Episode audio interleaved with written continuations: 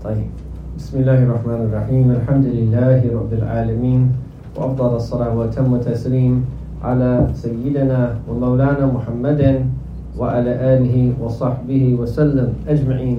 سبحانك لا علم لنا إلا ما علمتنا إنك إنك أنت العليم الحكيم. ولا حول ولا قوة إلا بالله العلي العظيم. ما شاء الله تبارك الله. um, it's very hard to describe how much we've been looking forward to this retreat in particular and if the Ihya Ulumuddin is a special book, which indeed it is, and if it's a book that is beloved to the heart, which indeed it is, this is the climax, this is the pinnacle, this is the summit, this is really what it's all about. And this is the choice and most favorite book of the entire Ihya Ulumuddin. This is what it really is all about, is mahabba, love. And as we were reading through, as Ustad mentioned, Ustad Amjad already mentioned, there are so many beautiful passages, so many beautiful sections, so many beautiful stories, so many really deep nuances in this work. We were found it very difficult to develop the outline that we developed to figure out what it is we're actually going to say. And we've decided, inshallah, don't hold me to this 100%, but we think this is going to be the case, that we actually need to study the entire book from beginning to end in the summer retreat. So this is, inshallah, an introduction that, inshallah, we'll go into a little bit of detail. And hopefully Allah Ta'ala will give us tawfiq to study the entire book from beginning to end. And it's important for a number of reasons. It really goes without saying. And we will get into that, inshallah ta'ala. And that one of the most important things is that simply you and I change our perspective and recognize that we should approach our deen from the standpoint of mahabba, of love. And inshallah, this is what we're going to be talking about throughout this weekend. And today, we are we've looked a little bit at the merit of love. This session, we will be looking a little bit at the true nature of love, moving towards a definition, talking about what it really means, and how, in relation to Allah Ta'ala, the love of the abd, the servant of Allah, is not metaphor. It actually exists. It's real. And then tomorrow, inshallah ta'ala, we will begin the day by discussing how Allah alone truly deserves to be loved, subhanahu wa ta'ala. And then we will follow up with a session about how to strengthen our love for our Lord. And then we will talk about the signs of loving Allah. And tomorrow afternoon we will end with a discussion of Allah's love for His servant. So the first five sessions are all going to be about our love for Allah. And then what does it mean for us to become beloved to Allah and then Allah loves us? As we will see, there's two different things. One is called at-tahabbub, and this is the process of becoming lo- beloved to Allah by showing our love for Allah. And then when you become mahbub, then you're beloved to Allah. And we will talk about the difference between the two. And then on Sunday, and we hope that you all will be here with us this entire weekend, we will talk about the greatest fruit of love, which is rida, contentment. And we will look at an understanding of contentment based upon the Quran and the Sunnah of our Prophet ﷺ and the statement of the early great Imams, the righteous predecessors, who spoke with wisdom that was rooted in the Quran and the Sunnah. And we will follow up then with a discussion of the true nature of contentment. And inshallah ta'ala end with stories about meeting our Lord subhanahu wa ta'ala because this is how we want to be. We want our nafs to be mutma'inna and we want our nafs to that love to meet our Lord and to be content with whatever comes our way so that we meet our Lord not just in a good state and not just with a husn al khatima but with a kamal husn khatima, with a perfect good seal. And don't think that any of this is unattainable. On the contrary, that we should have great hope in Allah subhanahu wa ta'ala. That He inspired us to be here for this topic, to hear this discussion, enabled us to do so without any power or strength or planning from our part. It's all a blessing from Him. It was decreed in pre eternity that you and I would be here together in this moment, on this day. And this topic is so lofty, we don't even need to say that it wasn't planned to be on this particular weekend for the holiday that other people are celebrating. Is that every day for us, if we truly realize these meanings, is Eid. Every moment that we experience is blessed. It's not restricted to a specific day. So this was entirely unplanned that it would correspond to this weekend, and that's not even worth mentioning because this is much loftier. That we're talking about real talk here about the servant of Allah coming to love his Lord subhanahu wa ta'ala. So I want to begin this session and follow up on the beautiful session Ustad Amjad and emphasize and re emphasize and reiterate and again that hammer into our hearts the importance of love, the importance of mahabbah. And no matter how many times we speak about it, we still haven't spoken about it enough. It is so unfortunate that there are so many people that don't think love has anything to do with Islam. I've actually heard people say this. Why are you speaking so much about love? That's a Christian thing. And subhanAllah, like I don't know what deen they are study have studied. I don't know what deen that they've learned. And as we will see, love is the beginning, love is the end, and love is everything because it's beginning, end, and all along the way. This whole affair ultimately is about love. And love is the ultimate goal in the dunya and the akhirah. This is the whole purpose of religion.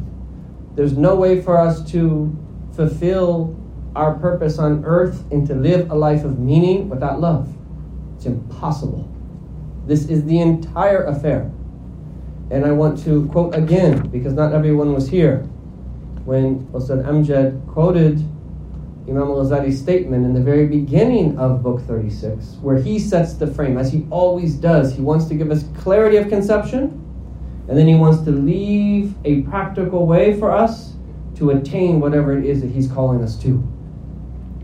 And so I will quote the English only love of Allah is the ultimate goal of spiritual stations and the highest pinnacle of spiritual degrees. There is no spiritual station after the attainment of love. And he mentions examples such as longing, intimacy, contentment, and the like. Except that it is one of its fruits and corresponding effects. There is no spiritual station prior to love, such as repentance, patience, detachment, or others. And then you could say, by extension, not just spiritual station, all of the mu'amalat, all of the dealings, all of the different chapters that deal with the customary things that we do and how to approach them according to our deen, all of the ibadat, everything that was discussed in his great work about worship and all of the different types of worship, except that it is a precursor to love. And so we have formatted this. You will get a copy of this in tomorrow in the afternoon session that has the Arabic and the English, and yours will look nicer than this. Uh, and I highly advise that you frame it. I have frames on the way for the copy that we're all going to get for not didn't buy everybody a frame. I'm sorry. I need to take a class on generosity, I guess. But we will at least give you a handout with this that we, I hope you frame, and I hope that you place it in a place in your house that you will be reminded of this every single day. Because there is nothing more important for us to discuss than about the topic of love. And everything in our deen ultimately leads to love. And if we think about the world in existence as we know it, the cosmos, creation, the foundation of existence, the source of creation is nothing other than love. And this is taken by what some say to be a hadith Qudsi, a divine saying, and most Imams point to the spurious nature of this hadith, although it's quoted in many of the books. Nevertheless, the meaning is true. And kuntu kanzan makhfiyan, I was a hidden treasure. فأحببت أن أعرف. I loved to be known. And there's different narrations. فخلقت الخلق ليعرفوني. I created the creation in order that they may come to know me. And the reason they say the meaning is true, because we all know the verse that when Allah subhanahu wa ta'ala says, I have not created the jinn kind or humankind except that they may worship me. And then the famous statement of Ibn Abbas, everybody knows that by now. In other words, except that they may come to know me. So the whole purpose of creation is that we come to know Allah. And when you come to know Allah, you love Him. And then the more you love Him, the more you come to know Him. And so ma'rifah and mahabba, knowledge of Allah, gnosis, and love go hand in hand. And no one will come to know Allah except necessarily they will come to love Allah. And the more that we know Allah, the more we will love Allah. And this just goes on until eternity. And this unveils until eternity. As we're in paradise, and inshallah we all make it, if the seed has been planted now, that inshallah ta'ala is harvested in this world and then increases in the barzakh and then that inshallah ta'ala grows eternally, forever. We will continually come to know our Lord more and more and love our Lord more and more and this goes on forever and ever and ever and ever. And this is why not only is love the beginning of the affair and the source of creation, and not only is love the ultimate goal and the highest station of the religion, in the afterlife, this is what it's all about. The highest degree in paradise is what? To gaze upon the noble countenance of Allah the highest experience, the highest bliss in paradise is the pleasure that comes from gazing upon the noble countenance of Allah. And the more that we learn to cultivate a like and an affinity towards spiritual pleasure here in this world, the longer that we will get to experience in the hereafter the gaze upon the noble countenance of Allah. And what does that mean? Well, there's nothing wrong with experiencing the pleasure of certain things in the world. But if we can cultivate in ourselves, for instance, a love for the dhikr of Allah, where we actually enjoy making dhikr, it's pleasurable to us. And we would actually rather do it more than taking part in any worldly desires. The more we can cultivate that in our hearts now, and the more fruits that that bears here in this world, the more then that we will experience that spiritual pleasure in the next world when we return to our Lord wa ta'ala. So you could go on and on and on about the importance of love and the proof that it is the ultimate goal is the Hadith Qudsi that is in the collection of Imam al Bukhari that starts by saying, Indeed, Allah Ta'ala says, Man adali waliyan faqad adhantu bil Whoever shows enmity towards one of my awliya, I will declare war against him.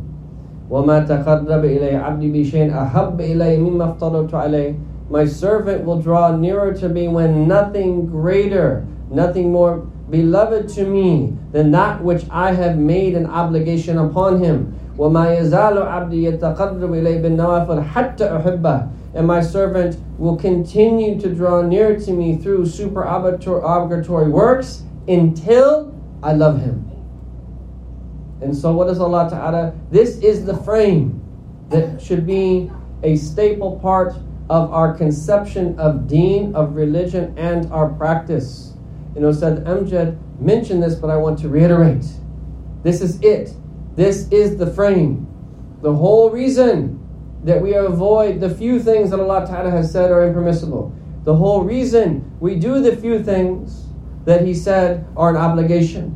And the whole reason then that we increase in doing good works is to experience this hatta uhibba until that I love Him subhanahu wa ta'ala. That is exactly what tahabbub is trying to leave what Allah has forbidden, do what He's commanded us to do, and to continue to do good deeds until we become beloved to Allah. And there is a hadith that Allah subhanahu wa ta'ala, when He comes to love someone, He will call out to Jibreel, Indeed, that I love so and so, so love him. That could happen tonight. That could happen tomorrow. That could happen next year. We hope that that happens before we die. We hope that that happens before we die. And just think about all of the people in our world that care about what people think of them. They want to get elected by a human being. They want to be chosen by a human being. They want to join a particular group or to be accepted on a particular team or to attain a particular position or to all of these different things receive a certain scholarship or uh, that uh, be given some type of political position or whatever else and it's all dunya dunya what really matters is that Allah subhanahu wa ta'ala says to Jibreel that he loves us because that's the sign that the process of tahabbub has now become mahbubiyah, that we're beloved to Allah now. And then look what Allah Ta'ala causes to happen as a result. Then Jibreel calls out to the angels that are in heaven that he loves so and so, so love him. And then that human being is given acceptance in creation. He has a special position amongst the other human beings. And the beautiful thing, all of the other social distinctions that normally prevent or help people to attain any type of position in the dunya are completely that unimportant and that have nothing to do with this matter. You could have the ugliest, that poorest, that least talented, that and on and on and on and all these things that no one wants to have, be mahbub to Allah. This is what we should be seeking. And this is how we should approach our deen in relation to our own selves.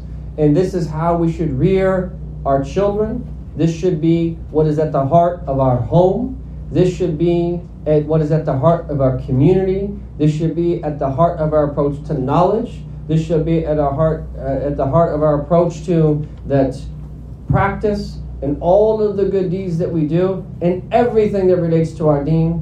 When people speak to us, this is what should impact them. This is what they should remember. This is what it's all about ultimately. And I remember from the bounty of Allah subhanahu wa ta'ala going to the blessed place where I started to learn, and I'm still learning and have a lot to learn these blessed meanings. And Alhamdulillah, they're still here on the face of this earth.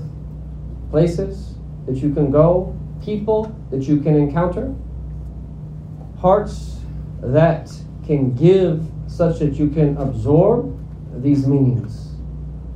And actually, that we're going to be talking mostly theory, and hopefully it's not going to be theory.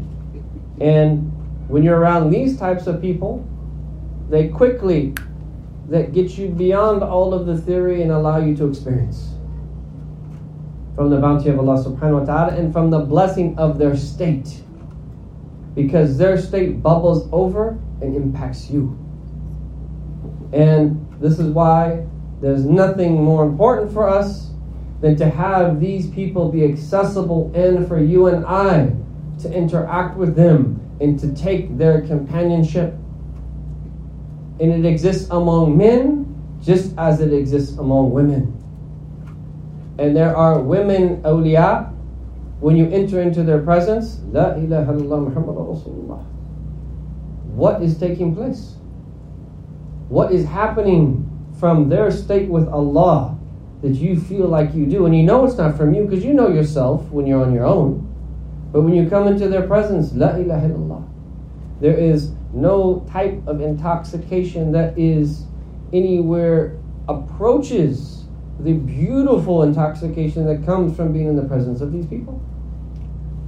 And nothing is that as ghali and expensive with Allah subhanahu wa ta'ala than this. And it suffices us to know that our Prophet wasallam, of all of the names that he's been given, he's the Habib of Allah. He's the Habib Allah. Is the beloved of Allah.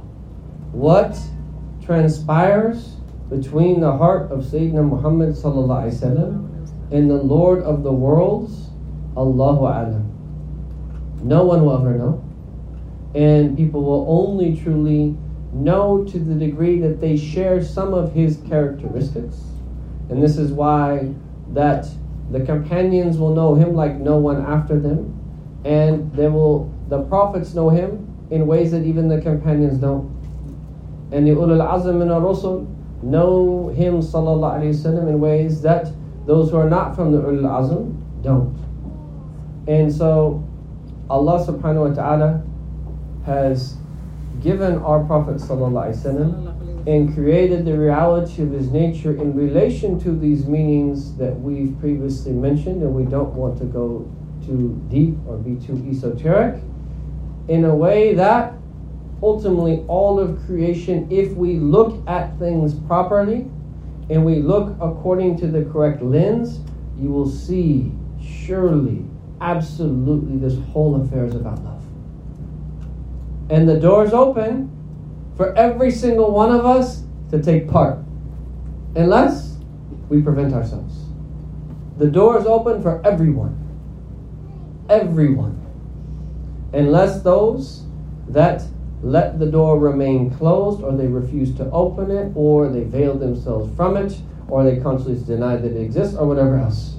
But this is op- the door is open for everybody.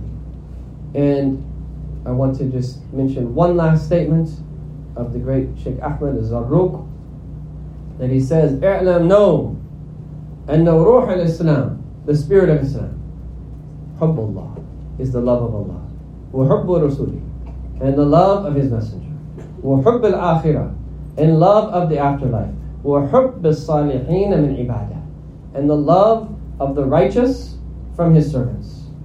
And as Sheikh Abdul Qadir bin Isa said, that doing acts of goodness without mahabba is like a physical body without a spirit, dead. Everybody has to do what we do outward. Everybody has to do certain things. We all have to pray. But what a difference between someone like, oh, I have to pray, and between someone who loves to pray. And we'll come back to this, but this is something that we can force ourselves to do, which it sounds strange to have to force ourselves to do this. But if you approach your prayer from this standpoint that bringing the heart that Allah Ta'ala sees you, instead of letting, letting your nafs get the best of you, that you just say, No, I am going to worship Allah out of mahabba, out of love. And I don't, I don't care how tired I am, I don't care how cold my feet are, because of the cold barn that we're in. I'm going to do this out of love. And you can focus that, you won't feel your feet or anything else. And you can remind yourself of this. And we have to remind ourselves of, of this every time we make dhikr, every time that we pray, every time that you're doing it. I'm doing it out of mahabba. And then the door will open up for you to increase in this, and to increase in this, and to increase in this until there's no end. So, the first thing that we need to then discuss is a little bit about a definition for love. And so Imam Al Ghazali is very helpful in this regard. And he starts in a way that's very easy for us to understand. He starts with a very outward definition that we all know. And so he has a chapter that is titled Bayan Haqiqat al Mahabba. This is an exposition on the true nature of Mahabba. What أسبابها وبيان أسبابها and an explanation of the reasons we love وتحقيق معنى محبة العبد لله and he wants to correctly define what it means for the servant to love Allah So the first thing that he says is it's very important for us to know that love is inconceivable without two things ma'rifah and idrak. Ma'rifah is knowledge, and idrak is perception. So, a human being simply won't love that which he or she does not know. Without knowledge, you can't have love. Without perception, you can't have love. You have to have knowledge and perception. And what ends up happening is perception is the way that we achieve and acquire knowledge. They're in relation to things that are perceptible. And so this is what he calls the mudrakat the perceptible objects or the perceptibles, the things that we can perceive as human beings. There's two major, there's really three major divisions. There are the things that he says, يوافق طبع المدرك. There are things that correspond to the nature of the one perceiving, that suit you. There are things that give you pleasure. And then there are things that you're at variance with. There's things that you have an aversion towards, and there's things that cause you pain. And then there are things that don't provide joy for you or pleasure, nor do they really hurt you or in, do you turn away from them. So these are the three basic categories. But when we differentiate love from hate, or like from dislike, what we love is everything that brings us pleasure. Things that we have a natural inclination towards. And the things that we hate or dislike are the things that we have an aversion we have an aversion towards, we turn away from, that we don't find pleasurable. So even though it's the sunnah of our Prophet ﷺ to never say that we don't like a certain type of food, we've probably all slipped up in that regard and said that I hate kada kada. Why do you hate that type of food? Someone else loves it, but you hate it. And hate is, of course, a strong word. Maybe it's more like dislike. But the point is, it doesn't suit you. You don't like the taste. It makes you uh, like sick. There's something, the smell, there's something about it, the aftertaste, whatever. But why do you not like that food and someone else does? It's something about your nature in relation to that particular food. And this is really getting at the heart of how we understand love. So you could simply say, and I want everybody to write this. So everybody should have a pen. Inscribe it on your heart, but also take the means and put pen to paper. Love is an expression for the natural inclination towards what is pleasurable. Love is an expression for the natural inclination towards what is pleasurable. And we'll come back to this meaning because this forms the foundation for how we cultivate love in our heart for Allah. Okay, so is everybody good up until now? Let's keep going. So then we have to talk about how love, in the broadest sense here, even though I know there are many terms that we use for love in the English language, and obviously there's different types of love, and we'll see if we can get into some of that. It suffices for us to say now, our purpose this weekend is only to focus on spiritual love, love for Allah. That's what we're talking about. Love for Allah. And of course, loving for the sake of Allah is really important. That's one of the fruits of love.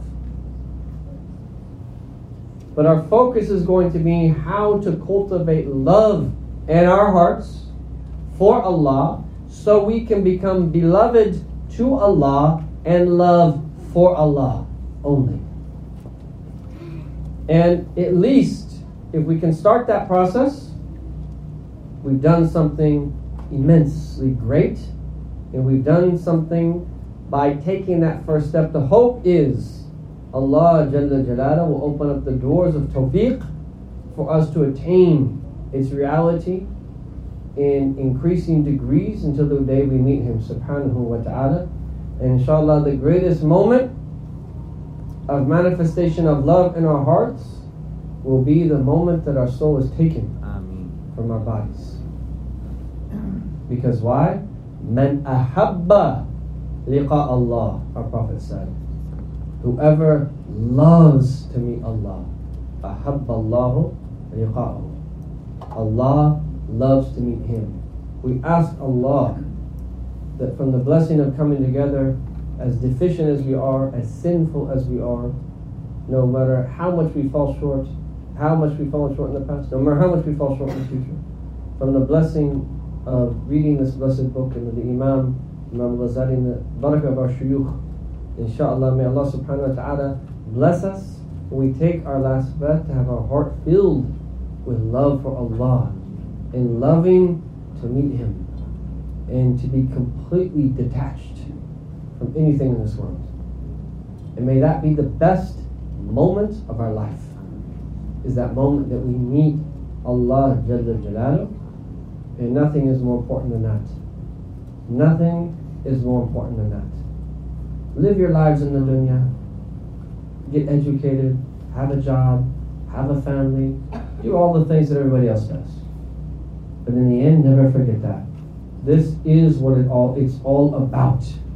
And my advice to you as a brother is to associate with and learn from people that teach deen based upon that perspective. That help you in relation to this. And if you spend time with me, and I'm speaking about this Abdul Fakir, and you don't find yourself having more love for Allah and His Messenger, leave me. Find someone else who's going to be much more helpful. And if you find someone that's more helpful, that I, if I'm sincere with Allah, I'll be happy for you that if you spend more time with that person. Don't spend time with people that cause you to have a bad opinion of other Muslims. Or let alone, my God, just become a toxic individual. and just spews hate because of their limited perspective. This deen is beautiful. And these meanings, as Ustad Amjad mentioned, if we exemplify them, like how, how can you not fall in love with them? But we have to exemplify them and it's within our ability to do so. And it's actually not that hard. And one of the advantages that we have, despite the difficulty of our time and all of the challenges and tribulations and all of these types of things, there's not a lot of people on the playing field. If you're trying out for a team and there's a lot of good players, your chances are slim. If you're trying to get into a very good school, and the chances of, even if you have the best grades and the best SAT scores and the perfect application, your chances are still slim, unless you know someone. But your chances are still slim. Is that, but if the if there's not a lot of people applying, subhanAllah. And think about our time, there's not a lot of people that even care about this anymore. So there's actually no better time. And if Allah Ta'ala enriches you with this meaning, you will have a totally different perspective on everything that it is you do in life. You'll have a totally different perspective about your career, a totally different perspective about all of your relationships and everything else. This is what will make you rich as a human being. This is what will that allow you to experience what we've been created to experience. So the next thing that we then have to discuss is how mahabba love relates to the five senses. So we just said that love is a consequence of what it is that we perceive and the knowledge that it bequeaths. Tamam? And then we have to know that each sense perceives something that relates to that sense. And there's different things that are found to be pleasurable based upon people's different natures in relation to their senses. And so, think about the eye. There are certain things that the eye finds beautiful, there's things that the eye finds ugly. Think about the ear. There are certain sounds that we deem to be beautiful, and there are sounds that are deemed to be ugly and terrible. And the danger here is, and Imam al Ghazali speaks about this in multiple places, where he talks about someone who's salim al taba, they're of sound nature. But the time in which we live and the war on the fitrah is so real, is that when the fitrah becomes damaged, your natural disposition, you will find things beautiful that are really ugly. Things that really sound terrible, you'll find some type of beauty in them. And then on top of that, there's a war of against how we perceive beauty as human beings. And we're not going to get too philosophical this week, because there's no need for that. We want to stay practical, and we want to experience this and just forget about all that nonsense. We want to have sound natures that perceive beauty in a way that is pleasing to our Lord subhanahu wa ta'ala. This, the sense of smell. There's certain things that we deem to be that smell good and be beautiful because of its smell and it's pleasurable to us. And the same thing in terms of taste, food, and so forth. And likewise in terms of touch. Generally speaking, we don't like fabrics that are really coarse. We like nice, soft fabrics. We like nice, soft rugs. We like nice, soft pillows, nice, soft sheets, and things of that nature. And we like to touch little babies because their skin is so soft. And as we get old and wrinkled and our skin dries out, it's not as pleasurable to touch than a nice that baby that has nice soft skin. So each one of the senses perceives certain things and it gives you knowledge of those things. So you know what sounds are through your ability to hear through your ear. This is how you perceive sound is through the ear. And then there's that knowledge that you acquire by virtue of you perceiving with the ear. And then there are things that are beautiful, and those are the things that we find pleasurable. And then there are things, uh, there are things that are pleasurable, rather, and those are the things that we love. And then there are things that, uh, sounds that are terrible, like scratching your fingernails on a chalkboard or something like that, or someone screeching, that then we, we don't like those things and we, we dislike them as a result. So, then what Imam al-Ghazali does, he builds on this. And this is why it's so important, because he wants to give us a comprehensive understanding. Then he talks about something really amazing, what he calls al-his as-sadis, the sixth sense. And this is your qalb. This is your heart. But just so that we don't argue over what he is referring to, and he actually says, You can call it what you want. You can call it the aql, you can call it nur, you can call it the intellect, you can call it light, you can call it the qalb. Oh, bima shitman al-ibarat, and speak about it in any way that you want. You don't want to argue it all over the technical terms. What is the reality of what you're talking about? Your internal reality. Your internal nature. This is what he means. There is a sixth sense that every human being has. And it relates to our internal nature. And then he goes on to say, rebuking those who say that the only beauty that can be perceived is a beauty that relates to the five senses and something outwardly. And he goes on to speak about how this is far from the truth. On the contrary, that we have an ability to perceive certain things through the heart that also bring about pleasure at the level of the heart because of the knowledge of what is beautiful that results from us perceiving that. And this is nothing related to any one of the nothing that relates to any of the five senses. This relates to the heart.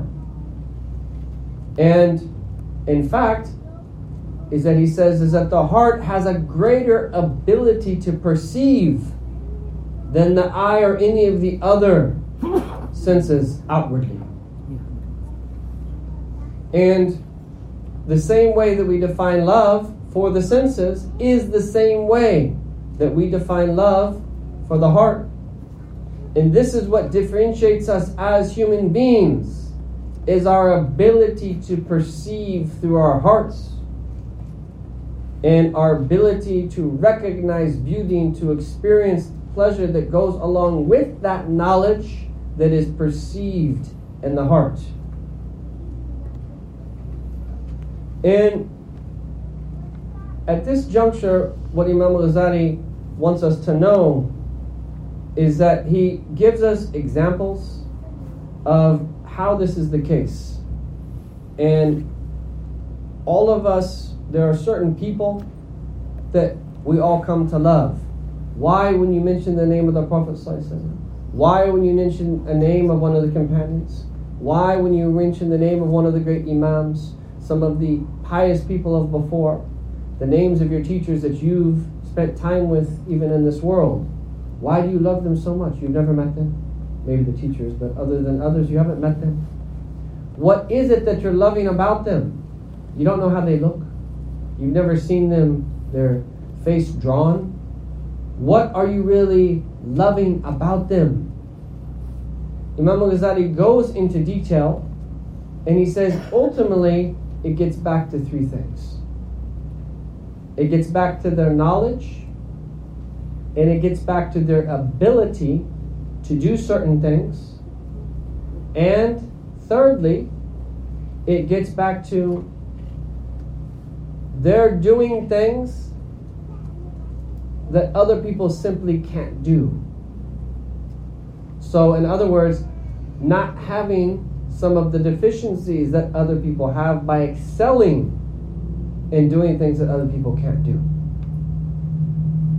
And he uses this as the means for us to understand how it is that we can truly love with this sixth sense. And then after this, he goes into a discussion of the main reasons we love. Now, what he does here, he talks about five main reasons, but really we're going to focus only on two. And because two of them actually can be understood through the two that we will discuss, and the third, there's only so much you can say about it anyway. It's experienced. And the two major reasons we love is because first, benevolence, people doing good to you. Ihsan. When people do something good to you, when people are polite, when people give you a gift, when people treat you well, when people respect you, you tend to reciprocate and you tend to like them. I remember my mother always saying, and it actually really works kill people with kindness. If you ever come to like a grumpy waiter or waitress, or a grumpy social worker, or a grumpy patient, or whatever else, kill them with kindness. And there's very few people, unless they're just, you know, really disgruntled or, know, there's very few people that you will, if you kill them with kindness, they won't eventually come around. 90% of people, probably, I mean, this has been my experience, they're used to other people trying to get over on them. They're trying to protect themselves. They're trying to create barrier, whatever they're trying to do. But when you just are polite, and when they see you're responding differently by their same antics that they've developed for certain reasons, that you know it doesn't matter whether they're valid or not, they're doing it. But you don't respond the same way, and you just keep saying nice things and maybe even compliment them. You know, it's very hard for them not to open up if you kill them with kindness. And that jubilat nafus al man that we are predisposed to loving people that do good things to us or do good things for us. This is how we are as human beings. And so, this is the number one reason that we love. I'm going to take you back. There's going to be a lot of repetition, but the point is not to repeat for the sake of repeating so that we absorb the meaning. The hadith that Ustad Amjad quoted is foundational in this meaning. Ahibbullah bihi min. Love Allah for that which He provides you from His blessings.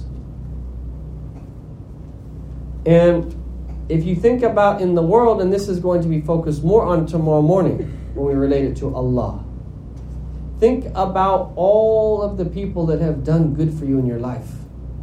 Do you not love them? You love them. And in many ways, you overlook many of their faults. Someone else might have had a different experience and they actually don't like that person, but you, you know those other things, but you love them. And this is because the eye of contentment will be blind to every fault. ولكن عين السخط تبدي المساوية. But if someone doesn't like you, La ilaha illallah, they are going to uncover all of your faults. They're only going to see your faults. And subhanAllah, this, there's just certain people, have you noticed, that just don't like you for whatever reason. And we should never think that it's because of them. If you're sincere with Allah, you'll be like, oh, it's me. It has to be me. Don't blame other people, blame yourself. That's spiritually safe. And it could just be from they're from the army, you're from the Marines, i.e., you're from a different army relation to your spirit. It's possible. But as long as we're still trapped in the nafs and amara basu, the nafs that incites the evil, it's safer to blame yourself and not them. Blame yourself. Maybe there's something that I'm doing that I don't know. Maybe I put them off in some way. That there's something that's causing this aversion, and there might not be, but you don't know. So it's safer to blame yourself and not them. Nevertheless, if that's the case, no matter what you do, right? Finally, when you think you've done something to make them happy, right? And in this regard, there's the famous story of the great wali, where his had this interesting relationship with his wife, and she never believed that he was a wali. And so then he said, I want you to come to class one day with me. And so she comes to class and she sees all these people sitting, listening very attentively. Everyone's quiet. And he comes back he says, So what do you think? And she said, I saw all these people. No one say anything, and you're up there babbling away. he says, All right, I'm going to prove to you that I'm from the awliya. So he said, Watch. And so he just flies into the air. He just flies into the air, and then he comes back. All right? He said, Now do you believe me? She says, Look at you. You can't even fly straight. so, Yani, there are certain people that are never going to like you no matter what it is that you do. Right? Even if you change, like, turn that, yani, some substance into gold, they're never going to believe you. But the point here is, this is the first reason we love, is for benevolence, people showing good to us. And again, Ustad Amjad's job tomorrow morning is to tie that into our love for Allah subhanahu wa ta'ala. And then the second reason is we love beauty. And it, beauty is something that we love because it's beautiful. And we can love beauty even if it doesn't relate to our own self. So let's pause here real quick. And Imam al Ghazali, when he mentions five, the first thing he mentions is the love of a human being of his own self. And that's not blameworthy. Loving yourself at the basic level from the standpoint Allah created you and from the standpoint of wanting to remain in existence, that's not there's nothing wrong with that, of course. And so a lot of this this discourse that's out there, love yourself at yes, but we have a nuanced way of understanding that. Much of what is meant by that is not what we mean by that. And that's a whole other topic. We don't want to get into that. It's too we don't want to get into that. But at the most basic level, of course, you love yourself. The scariest thing of all is for a human being to think about non existence. Just try it. Do a reflection session on thinking about never having existed. It's the scariest thing of all. There's no you. And it's one of the great ways to deflate your ego as well. Because you realize that we don't deserve anything. So, loving our own self, wanting ourselves to remain, and wanting good for yourself. Loving good for yourself. That's all praiseworthy. And we begin from there, but in a religious way. So we channel that God given gift and that natural inclination towards religion. And so this is why when we love people that show good to us, you're still in the picture. But it's not a bad thing. It's just lower in relation to what comes after it. So let's be real with ourselves and know we may not, not be at that stage where we solely love for Allah Ta'ala's sake, beauty for the sake of beauty, or experiencing that when it comes to Allah Ta'ala. So let's begin here. And let's try to achieve this first level, which is loving Allah for all of the blessings He gives us. So this is the second one that Imam Ghazali mentions is loving those who show good to us. So those two go hand in hand. That's why we just spoke about it as benevolence. And then the third is subtle, because on one hand it relates to the second, but it really relates to the fourth. And so there are certain people that show ihsan and do good to other people. And we've never received their ihsan, but we still love them. How do we understand that? If there's someone that you know has been doing something for people, like you hear this story of Sayyidina Ali Zain Abidin, the great grandson of the Prophet, that after he passed away, they found on his back a black line because he used to carry provisions to the poor in Medina at night. This was part of his worship and to distribute them and that they only knew that he was doing this is after he passed away, there was a lot of beggars in Medina. that he was taken care of on a regular basis. You hear that. And you hear these different things that people do for other people. This exhibition of ihsan. But it's not you, but you still love them. Why? Because we love ihsan, even if it doesn't relate to us. So this is the bridge for us to move towards what Imam Ghazali mentions in the fourth is loving everything that is beautiful in and of itself. And again, there's an outward dimension of that, and there's an inward dimension of that. The outward dimension relates to the five senses, the inner dimension relates to traits. And then, ultimately, there's a way that this relates to Allah subhanahu wa ta'ala. So, the next reason that we then love is loving beauty. And when our Lord says, when our, our Prophet ﷺ says, this is a hadith in Sahih Muslim, Inna Allah jamilun yuhibbul jamal. Allah is beautiful and He loves beauty. Essence, His attributes, and His actions are only beautiful. Subhanahu wa ta'ala. And this is why we call them Asma Allah al Husna. Even know that He has Jalali attributes. We call him Asma Allah al Husna, but that includes Al Nafi, Al Dar, Al Muntaqam, Al Jabbar, Al Qahar. It includes those names, but they're still Husna. They're still beautiful. Atak Rabbi Jazir wa kullu fi'lik jameel. Your gifts are copious and great, O Lord, and every one of your acts is beautiful. From the standpoint that it is a tajalli and a manifestation of one of his names and attributes. And so Allah loves what is beautiful, and all manifestations of beauty in this world are manifestations of His beauty. Subhanahu wa ta'ala. And so we love beauty in and of itself. So these are the two main reasons that we love benevolence and beauty. And there was lines of poetry. Were you going to do those tomorrow? Sayyida Rabia? No, were you planning on doing it tomorrow? I'll leave them for you. No, that's. No, were you planning on doing them? Uh, I don't know. Okay.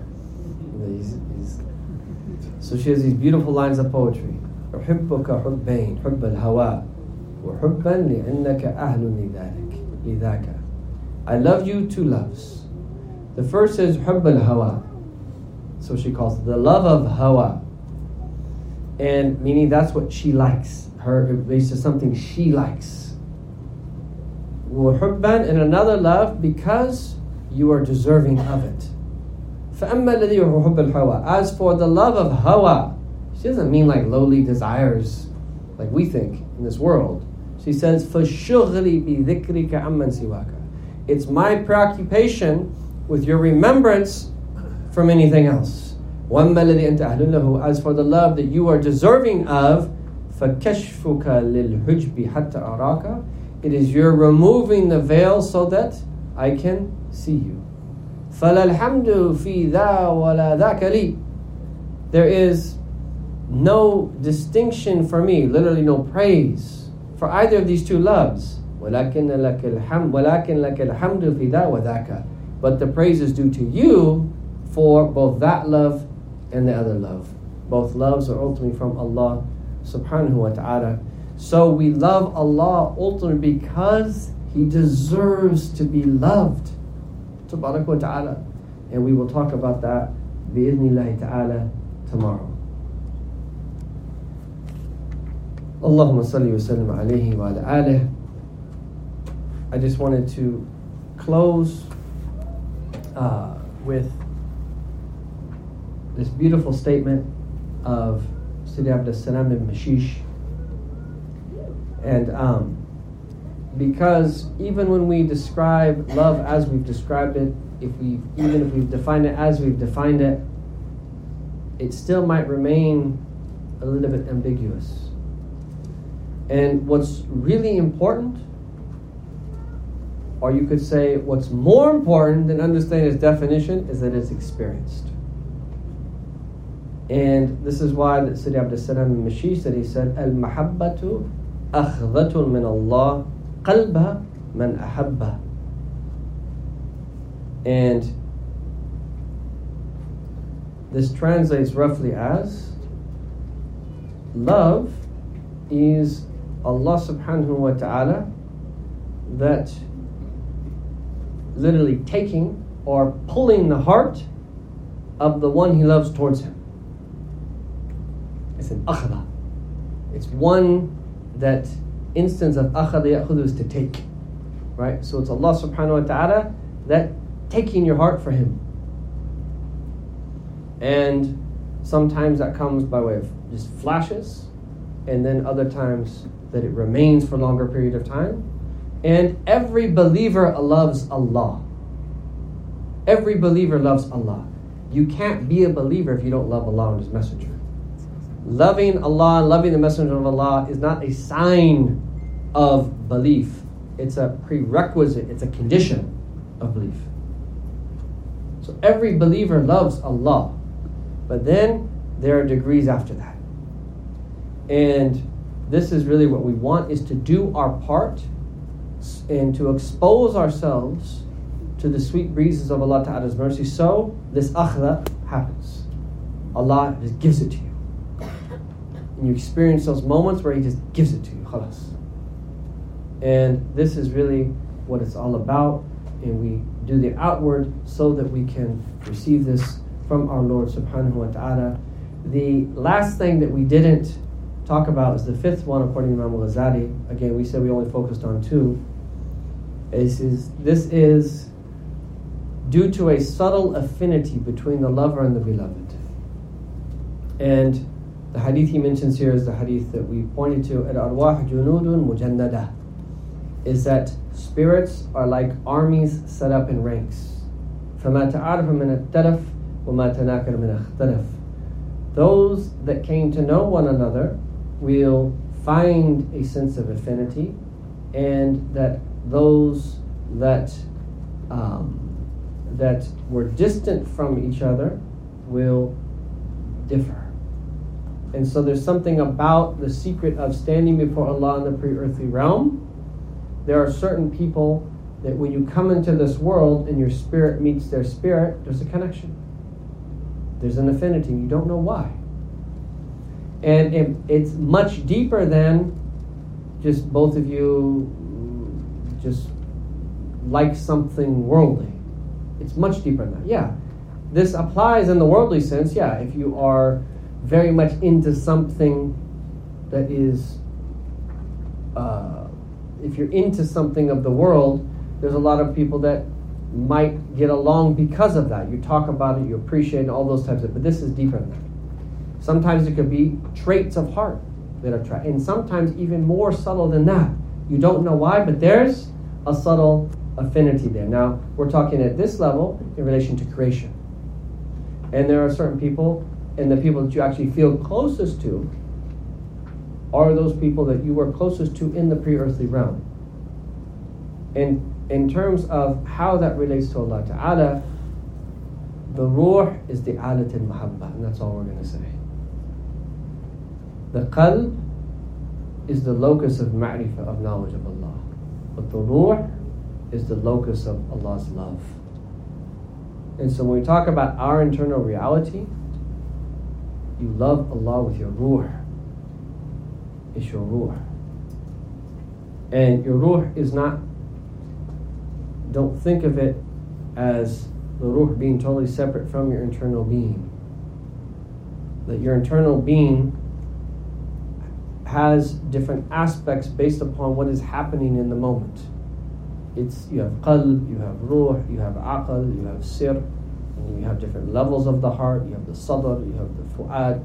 However, that the ruh is the locus of love of Allah Jalla Jalaluhu. And this is why it's so important, and this is why we know that so little about the Ruh.